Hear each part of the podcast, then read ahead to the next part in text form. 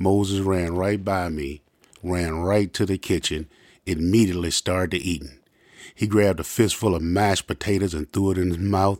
He had a chicken wing in one hand, and my mama looked at him and she yelled out, Boy,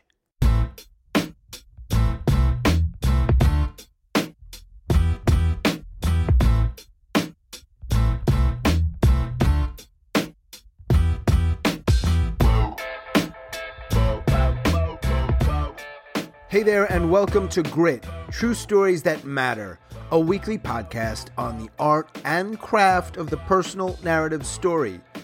Each week, my partner Kurt and I will tackle one question or one topic and answer it as best we can to help you craft and tell better, more engaging, more relatable, and more memorable stories. True stories, personal stories, grit stories. This week, our featured storyteller is Ray Christian. Ray lives in the great state of North Carolina and he's got a 12 minute story. Stick around after Ray is finished when Kurt and I talk about personal connection in storytelling. And when Kurt and I are done, Ray's got the final word. Thanks so much for listening. We both really appreciate it. Let's dive in. When I was growing up as a kid, Food was love in our house. Despite the fact that we were extremely poor, we were more fortunate than a lot of the families in the neighborhood. Even though we didn't have a lot of food and or maybe even the food we wanted, my mama made sure that we had enough to eat. Unlike the family that lived next door to us, like the Davises, a family with a mama and a daddy and four kids, during the days, the daddy did labor work like a lot of men in the neighborhood did. And the mama, she didn't work. She stayed home. And whenever she didn't have any food for the kids to eat or she didn't feel like cooking, which was almost all the time, she would just turn the kids loose in the neighborhood to go to somebody's house, maybe beg for something or find something or get some food from any way they could from other people. And she did this probably just about every day. One of the kids in the family that I became friends with early on was a boy about my age. His name was Moses. And I remember the first time me and him really, really came in some close contact. He had waited me out and he was outside the house waiting with me and my mama yelled out, It's time to eat. And as soon as my mama opened that door, Moses ran right by me ran right to the kitchen, immediately started eating. He grabbed a fistful of mashed potatoes and threw it in his mouth. He had a chicken wing in one hand, and my mama looked at him and she yelled out, Boy!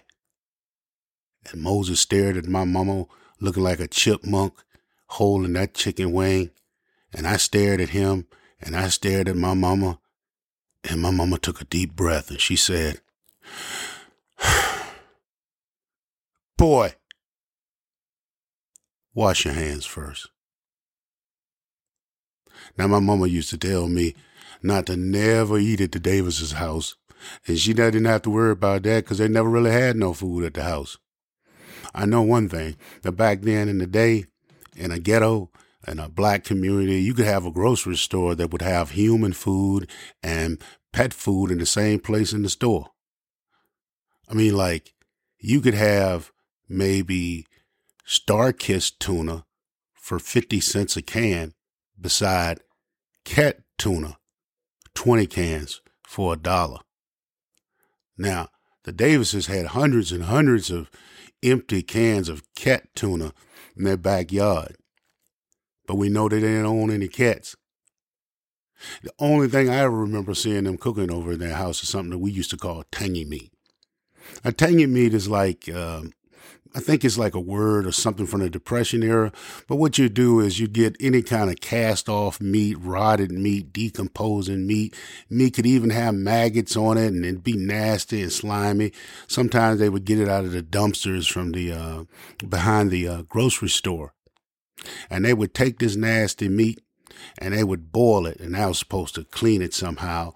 And they would boil it and add more meat and boil it and eat it and boil it and eat it and boil it and eat it. And they would continue to do that until it was gone. And I can remember being over their house during the summer months, and they had a pot of that tangy meat on the stove. And I can remember that pot was bubbling and gurgling and giving off a terrible gas all by itself, and it didn't even have no heat under it. Now, back then, most of the families, they ain't know nothing about no uh, food pyramid. All they knew about was full belly eating as far as nutrition was concerned. And probably the biggest thing that happened to a lot of the community is when the government started giving out them free blocks of cheese.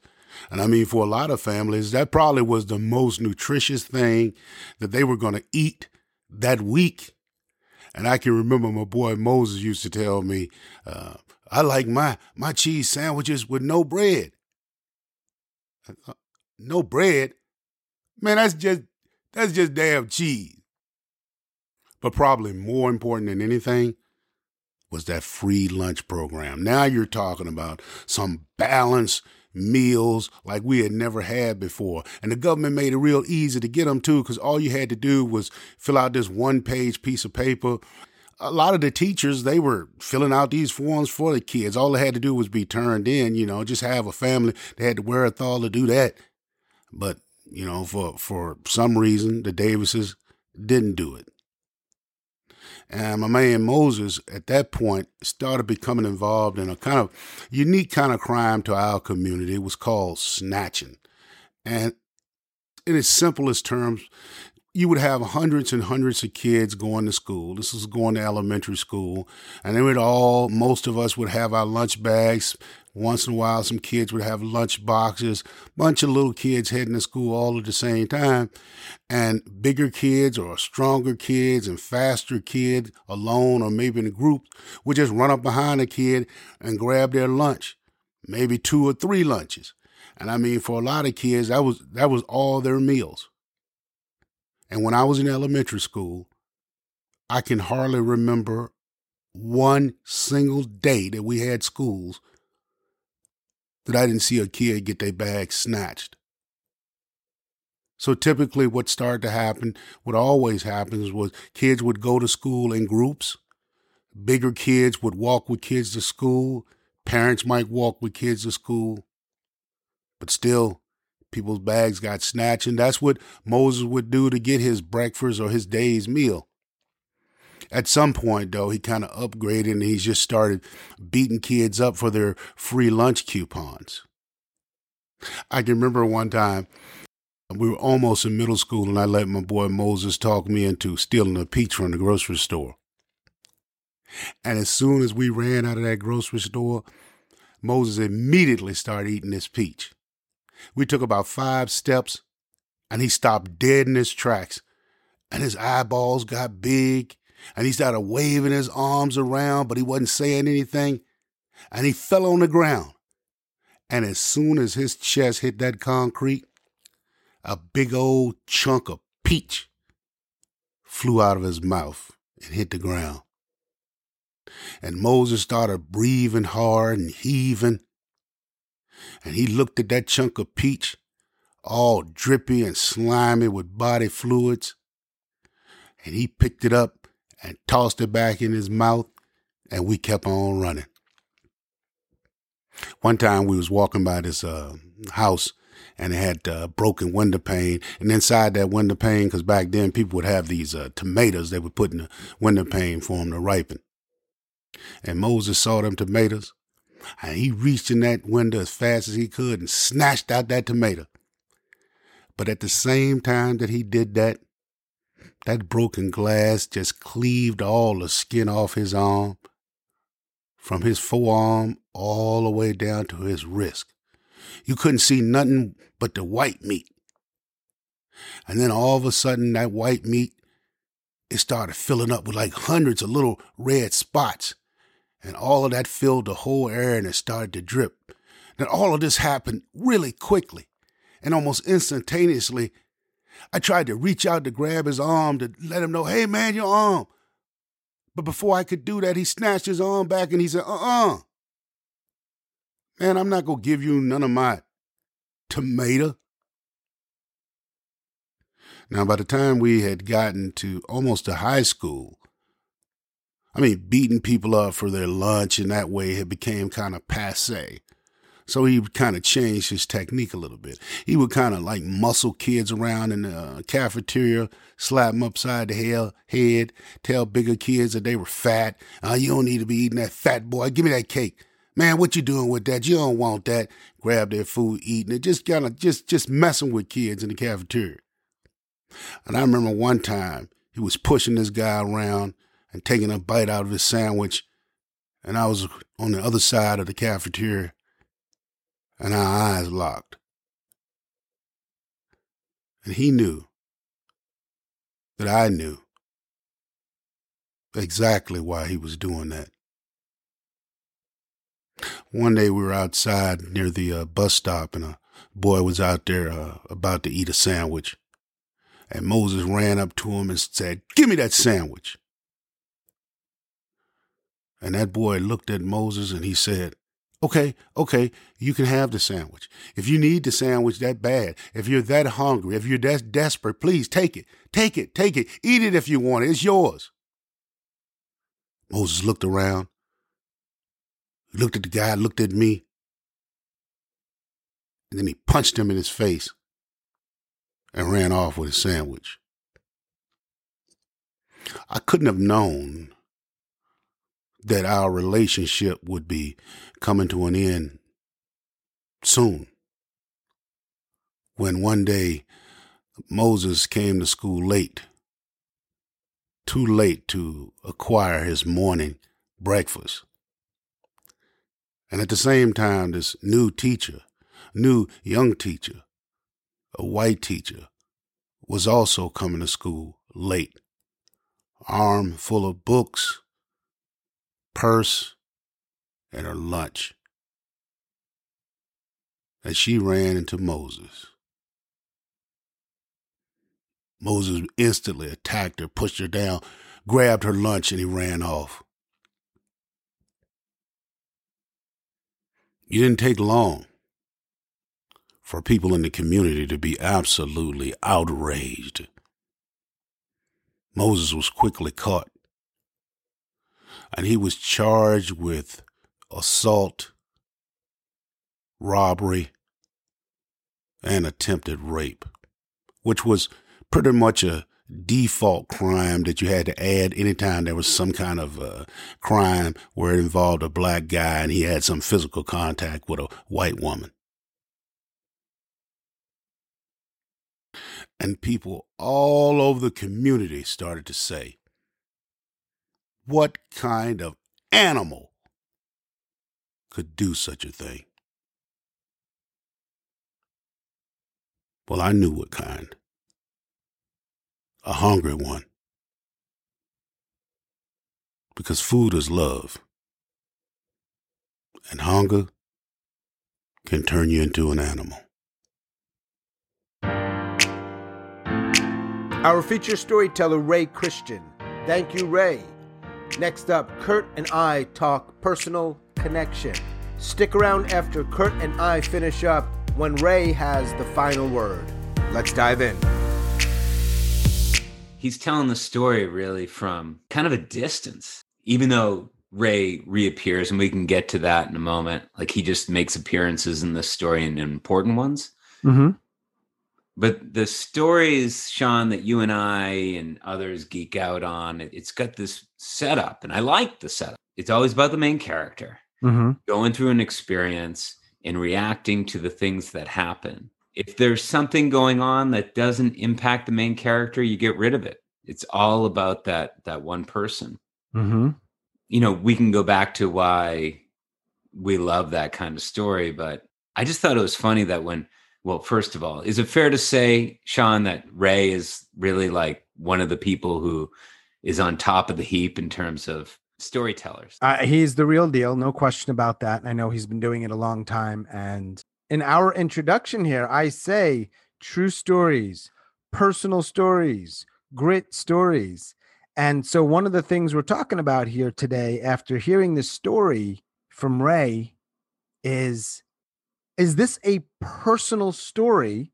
Does it count? Does it qualify? And whether it does or doesn't, we wanted to feature it here. We like this story.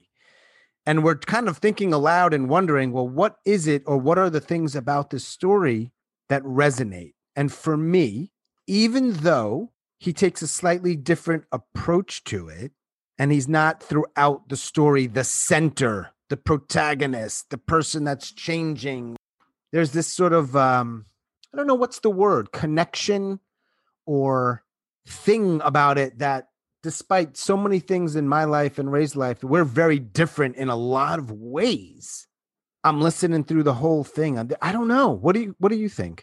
There's a lot to say. One thing is something we touched on in another podcast about why we go to stories. You know, part of it is to be uh, distracted or entertained, but definitely a very uh, meaningful part of it is to have a look into other walks of life that you're not really aware of. And so Ray gives us a story, and he almost tells a story in the way that, like, a, an old magazine journalist would write a feature about someone who intrigued him or her. Mm-hmm. Uh, it's really about this kid Moses, right? And so, you know, afterwards, Sean and I are are messaging, and and we're wondering, you know, is this really Ray's story? Because that's that's how you say it in storytelling. Like, is this does the story belong to you? Mm-hmm. I just hear Ray's voice on this recording, and I swear to God, if you could sw- fill a swimming pool with Ray's voice, I could do like a triple Lindy without practice. I mean, the thing, it's just got a nice voice. It's, it's beautiful. It's so natural. Yeah, you can tell he's like I know we go back and forth on this reading thing, but you can tell that this guy's just like sitting out in his backyard looking at his chickens and ducks. And he does own chickens and ducks. He lives in mm-hmm. North Carolina.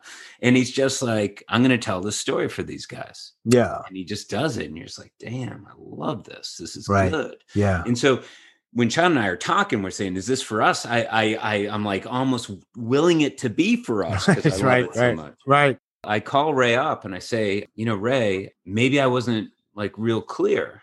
Now, for people who don't geek out on stories, and I know that's most of us, Ray really is a super accomplished storyteller. So when I call Ray, it's not in the like role of a storytelling coach. It's more like, hey, Ray, thanks for contributing a story to Grit because I know uh, it's going to be enjoyed by many. Mm-hmm. Uh, but this time I'm calling him and saying, Ray, I don't know if this is for us because, uh, you know, we like those stories the main character is really the main deal. And mm-hmm. this is really about Moses. And he just says, Well, I just wanted to send you all uh, an example of the type of story. It's just another kind of story that I tell.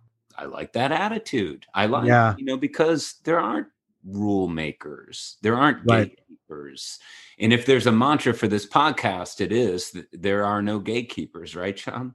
Well, there are gatekeepers. I think we're pushing back a little bit on it, maybe we certainly don't want to be the gatekeepers and i don't think anyone's thinking we are because uh, we don't have that kind of reach and i don't want to be a gatekeeper right. i want good stories i think it helps us to have some sort of i don't know if the words boundaries or rules for our for us right true stories in as much as it can be true your memory isn't always accurate sure personal stories but maybe there's more wiggle room there than we typically think and you get a story like this from ray ah okay obviously it's Ray telling the story and it's his memories of his experience with this other kid when they're children and as they're teenagers.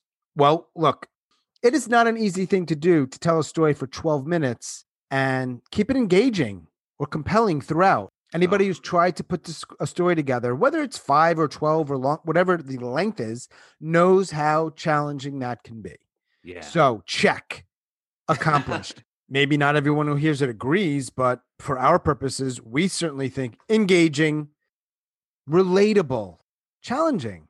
What does he do? Because one of the reasons why we like the storyteller to be the hero, person who changes, is that it's about you. There's more yes. immediacy. It's not about your stepbrother. It's not about this guy.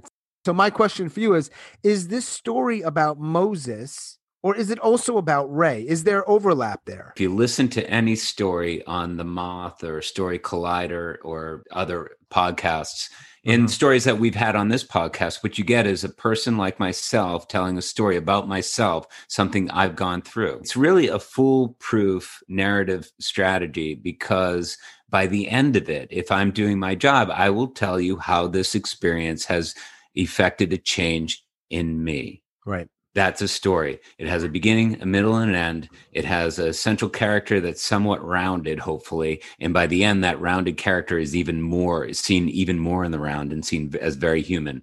And if you do that, you stand a good chance of connecting with other people. So that's why we threw our hands up and said, Whoa, Ray, this is different. When you hear the story, it sounds like Ray's mostly talking about this guy. Yeah, yeah. Moses, this kid he grew up with, you know, Moses turns into a bit of a bad apple or more than a bit of one. And it's it becomes more than just, you know, this kid taking lunches.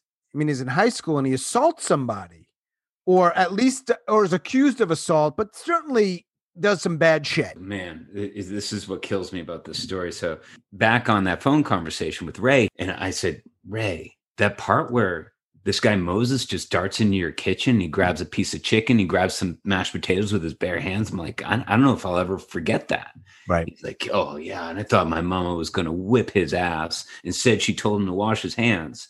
And then Ray says shortly after, he's like, and you know what? I didn't wind up in prison.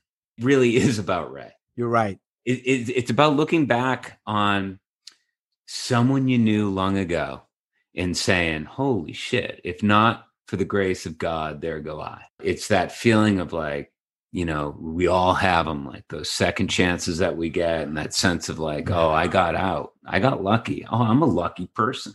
What really grabs me in the story is Ray and Moses are friends, they're neighbors. There's a little like, hey, don't be eating over at, at Moses' house. And Ray's like, I'm not going to be eating tangy meat and uh, don't worry about me, ma. I'm not going to go. I'm not going to be eating over there. But basically, when I listen to the story, he's he's watching his friend go hard to the world, like yeah. you know, get hard.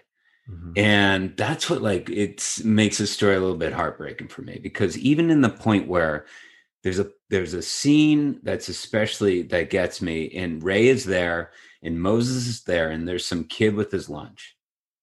And Moses is like throwing his weight around. He's like, Give me your lunch. And the kid's like, If you want my lunch so bad, you can have It. no, no, here it is. If you really want it, here it is. He just totally yields to Moses. And Moses takes the lunch and he punches him in the face. Anyway. Still punches him in the face. Yeah. And that is like critical to me because people who are in pain, people who go hard to the world, I mean, they cannot stand weakness in other people. It makes them, it, it's repulsive and they want to punch it, they want to destroy it. And that's what I got from that moment. And, it, and you know what? Sean, you and I talk about like connection and storytelling and how it's just like a basic experience, a basic and very great experience in this art. And I I hear that and I'm like, hey, I know a tiny bit about Ray. I know enough to know that I don't share a lot of experiences with Ray. Like I did not grow up impoverished in the ghetto. Right. I did too. not have to um, fight in Iraq. I did not have to use my gun to kill other people, and uh, et cetera, et cetera. We're both white, middle-aged college guys who didn't fight and didn't. I don't. You know, we have our struggles, but right, there's a lot of differences, certainly on paper, a lot. And very, very youthful uh, middle age too. I, I just want to. yes, um, sir. Okay. So it just reminded me. I'm worried about this in storytelling. Is like you get pushed around a little bit. You you start to wonder. You know, is this a good story to tell? Like from my experience, is this hard luck story a good because there is this voice that just out of the chute negates stories before they ever get to be developed. That's why i think that anybody who's responsible for teaching people to tell better stories i think the first impulse is always to encourage. Yeah. It made me cringe a little bit inside when the summer I had a student who wanted me to understand that she has no interesting stories to tell because she's a mother of a couple of kids and has a predictable life. And I was like, no, no, no, no. You have good stories to tell. And we did get to one. But I hate a society that lets this woman, uh, who's completely smart, leads her to believe that because she has to go to the grocery store every third day and pay the electricity bill and wipe the kids' faces and get them to school, and there's a lot of predictability and a lot of routine because kids thrive within structure, and she's just being a good person. That yeah, but she still has good stories to tell. Of course. So I get worried, you know. I I think as a teacher or coach, I always want people to be like, so what? Tell your damn story. There's humanity inside of everything we do. So don't sweat it. Hundred percent. I agree with you. Hundred percent. Even though I don't want to always agree with you, and I don't always agree with you, I agree Yeah, with you there. That might be one reason why I go hard on my stories. Often, not always. Um, there's a you know anybody who knows me and some of my stories. There's sort of a "fuck you, that's why" attitude, and it doesn't always work, and it doesn't always resonate. But I think I lean a little bit more towards the, all right. So I'm this guy who in so many ways was not marginalized, but I don't want to have to apologize for that. I've got some stuff. I'm part of the human race. Maybe there's some connection here. I bet there is. Mhm. Do I have to apologize for that? I don't think so. And it's good that you're pushing and not playing it safe. Mm. Dude, going by someone else's rules that you absorbed by osmosis because someone said so. How many stories out there, Kurt, have almost been told? and they didn't have the person to support them. They didn't have the person to say, no, go more, give me more of that. Hey, let's play with that idea, explore. I don't care if it makes it in the final version. Let's keep digging. Let's keep going. Don't apologize. Don't filter. Fuck what that person says. Fuck what this. No, more. Let's see where we go with that. God, who was it who told me that? It's just if you got a story, if if you are walking along, you're thinking about some memory, and it somehow taps into some sort of vein of emotion within you. The shame is that you might get in your car and you might, you know, be thinking about something you read, you watched, or you saw, you listened to, and you might make less of it. Yeah, we do that, right? Familiar to you, Um, right. It's familiar. And I think a lot of people, including me, we tend to uh, minimize a lot of our experiences and we almost apologize for them. And it's not a big thing and it's not important and da da da. And I understand why we do that, I think. I'm not sure that's serving you in storytelling. I got to paraphrase because of my memory, but there's, there's a poet, Richard Hugo, who said something like poetry is like the art of accepting oneself in foreign territory. Hmm. So whenever we're in like a social setting, it is kind of a foreign territory where we're like, you know, inside out a little bit. Play it safe, man. Play it safe. Right. But the fact that you can accept yourself as strange or weird or exotic or confused or confuddled or whatever it might be, and you put it out there, we love those people who are brave enough to do that. That's the heart of the matter right there. Hmm. So if you're in the grocery store because you're, you know, you're getting groceries for the family and stuff, and you have some thought that's really like, really, really, you know, scratches the record and you get into like some sort of confrontation with somebody, it's not just because you're a little bit crazy, or maybe it is, but tell the story. Let's hear how crazy you got because we're all a little bit crazy right. like let's just get together on that so you know what we're talking about today is how this stuff connects us all and so while i can't perfectly connect to ray's story that's not my experience but what it does cause me to think about is the kids that i knew growing up who i watched change in a bad way where they get a little hard because the night before mom and dad sat them down and said you know what we're just we just don't love each other anymore like I, I saw that happen a couple times where the kid comes to school and my best friend Johnny tells me my parents gave me that talk last night and I swear to you the kid was just changed. It's like he was unable to like pick up on for a while to pick up on like anything that was happy. Like age 13 he just kind of and I and and I was just thought about that. And I know he he picked up out of that eventually. But it just made me think like damn. Like i never had to eat tangy meat. And i never never had to steal a tomato from a broken window. And like actually i'm quite a lucky guy. Even though my parents did that.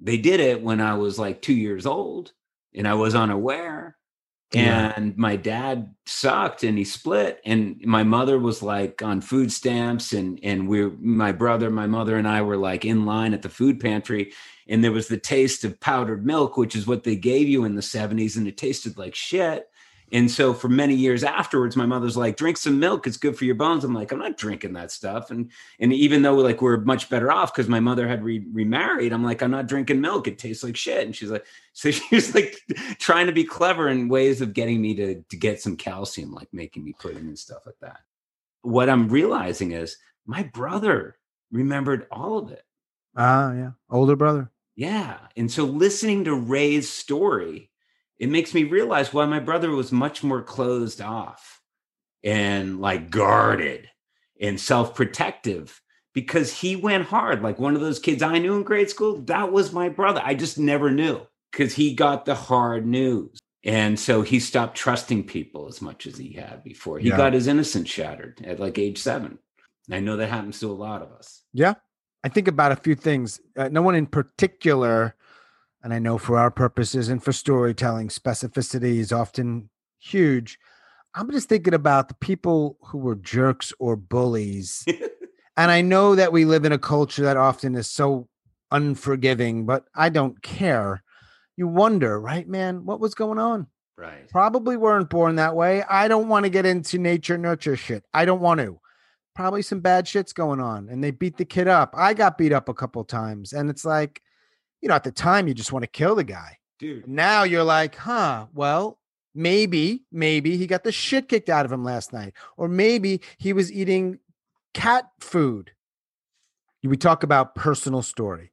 Here's a question for you. Isn't he giving us a personal story by telling us all the things that Moses was going through, right?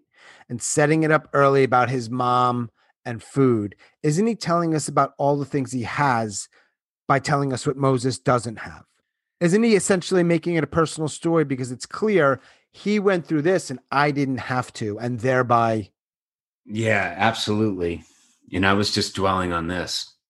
The one thing that I know you loved because you mentioned it before we started recording it is when Ray's eyes lock with Moses' eyes across the lunchroom when uh, Moses is bullying yet another kid, and uh, and Ray says to us, he says, and and that's when he knew that I knew exactly why he was doing that. So a minute ago, when we are wondering like what ha- why were those guys bullies that we knew?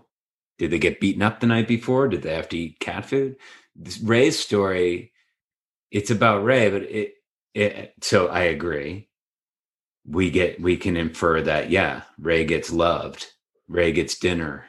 You know, his parents are scraping by, but they find a way. Moses' parents don't find a way. They say Right. you're on your own. That turns you Yep. into a harder person. But Ray's also telling us, I know why this bully was a bully. I watched, I watched it all. I Mhm. watched it all. So to get back to your point, is this a story about Ray? It yeah, he's saying, yeah, food is love. Like I was loved. I have a feeling like Ray wasn't the type uh, type of kid who was ever a pushover. Probably not. Yeah, I think he's from the school of hard knocks and that he's just picking out the maybe the hardest kid in the school that he happened to be friends with might say something too. But Ray's also really smart, so he's like, yeah, I can tell the difference. I was loved. That's why I didn't wind up in prison. Mm, You know what? Hunger will turn you into a freaking animal. If that's the way you're seeing the world, like I got to take. My mom, dad said, I got to take, I got to beg, I got to plead, whatever it is to eat dinner, to get Yeah. a full stomach, forget the food. I mean, just and food is as basic as it gets. Yeah. Without it, you die. Yeah. Period. Yeah. And then, I mean, there's also something conveyed there, or there's something about someone who makes you a meal. Mm-hmm. You know, it's not just this utilitarian, here you go, pal. But it, there's something very loving in, in any kind of food prep. Someone takes a second to hand you something or a cup of coffee for a friend, you know. Definitely. Let's swing it back to connection. You can argue that is the number one goal in some way to make a connection, to connect with your audience, right? In the way I think it's an ongoing, huh? How do you do that? Or why does this story connect with me? Or why did that story connect with so many people? And you can reverse engineer it and come up with all sorts of stuff, and you can. There's also an element of it's mystical and magical and artistic, and you don't always get to find the words for it. And that's just what art does. You hear a lot that gets explained about our diets and the way we live and think through like evolutionary thinking, right? Theory or psychology. And uh, with storytelling, you think about, and I brought this up before, that person back as hunter gatherers, that person who remembers, right? It's also, it's really important to, stories are basically that's storytellers are rememberers writers and storytellers they remember things Yeah. and so ray is remembering something from his childhood he saw something he wanted to share it And so, um, anybody out there who just heard Ray's story might have, or probably has, some kind of memory of a child from his or her past that they're suddenly thinking about, some other object lesson, and and so it just gets uh, passed forward. You know, this sort of reflection. In my own case, I I start to think about my own family, and it kind of deepens my understanding of a key member of my family, and I appreciate that It's, damn, if that's what comes out of some experience, some interaction with art, whatever it might be, then I think that's pretty much, uh, you know, if not the ultimate, it's up there. So I, I feel completely connected to Ray's story, even though our backgrounds are completely, mm. completely different. That's a that's a compliment, a real compliment. He doesn't do anything in the story to sort of push you away. There's not one note of um, that I really get I get a lot of realism. I get a lot that there is that there may be uh, just to, to be believed about the way that he renders yeah. this world that he grew up in, but I don't get any worry or concern or uh, I guess what you would call like um, I don't know self pity. There's no like no. He's just kind of this is what's up. Yeah, I was loved too, and you hear that. So it's someone who's fully actualized, someone who just understands the great gift he got and parents who are like, no matter what, this isn't easy, but we're going to put some real food on the table. And the difference it makes for Ray. It's pretty awesome to hear somebody talk about their background like that. Especially none of our backgrounds are perfect, you know, but you can go back and understand. In one time, not that long ago, someone told me the real responsibility of a parent is to make sure that you're still alive. and so when I started to look at it through that lens, I was like, oh, okay. My childhood, like anybody else's, it wasn't perfect. But if I look at it through that lens, then I can let go of some of the negativity. And when I let go of some of the negativity, it, ceases to have any power over me. Mm. I'm not always going to be that way because I'm human. I'm going to fluctuate. I'm going to vacillate. I'm going to go back to things. But yeah, I can go back to that saying, you know, your parents' chief concern, their duty was to keep you alive. Yeah it makes you think like, son, so, sorry I wasn't there for you in a way that you needed me, but I was busy putting food on the table. So that that has to take I made I wanted to make sure that you had a roof over your head, that you had food, hopefully decent food, and the basics were covered. And I struggled to do that. And in doing that, I wasn't necessarily always warm or always loving in the way that you wanted or always whatever. You're right you go back and you look at that and you're like maybe maybe there's there's a little more bigger space in your heart for forgiveness or understanding or something mm. else. Yeah. It, it does make you think. I don't know. Maybe people who hear the story don't think about it like we do because we are being so intentional about it. Mm-hmm. hey let's talk about the story. But for me it did do that one thing to make clear is the only reason we do this, we share an enthusiasm for this stuff and we're trying to share it with other people. Right. But Kurt, we're not doing it, I don't think, because we want to help people write better stories so that they can be featured somewhere. We want to help people write better stories because it's a way to connect with other human beings on mm. both sides. I'm the storyteller and I'm creating this opportunity for connection for both me and those who hear it. And for me, that's where it ends.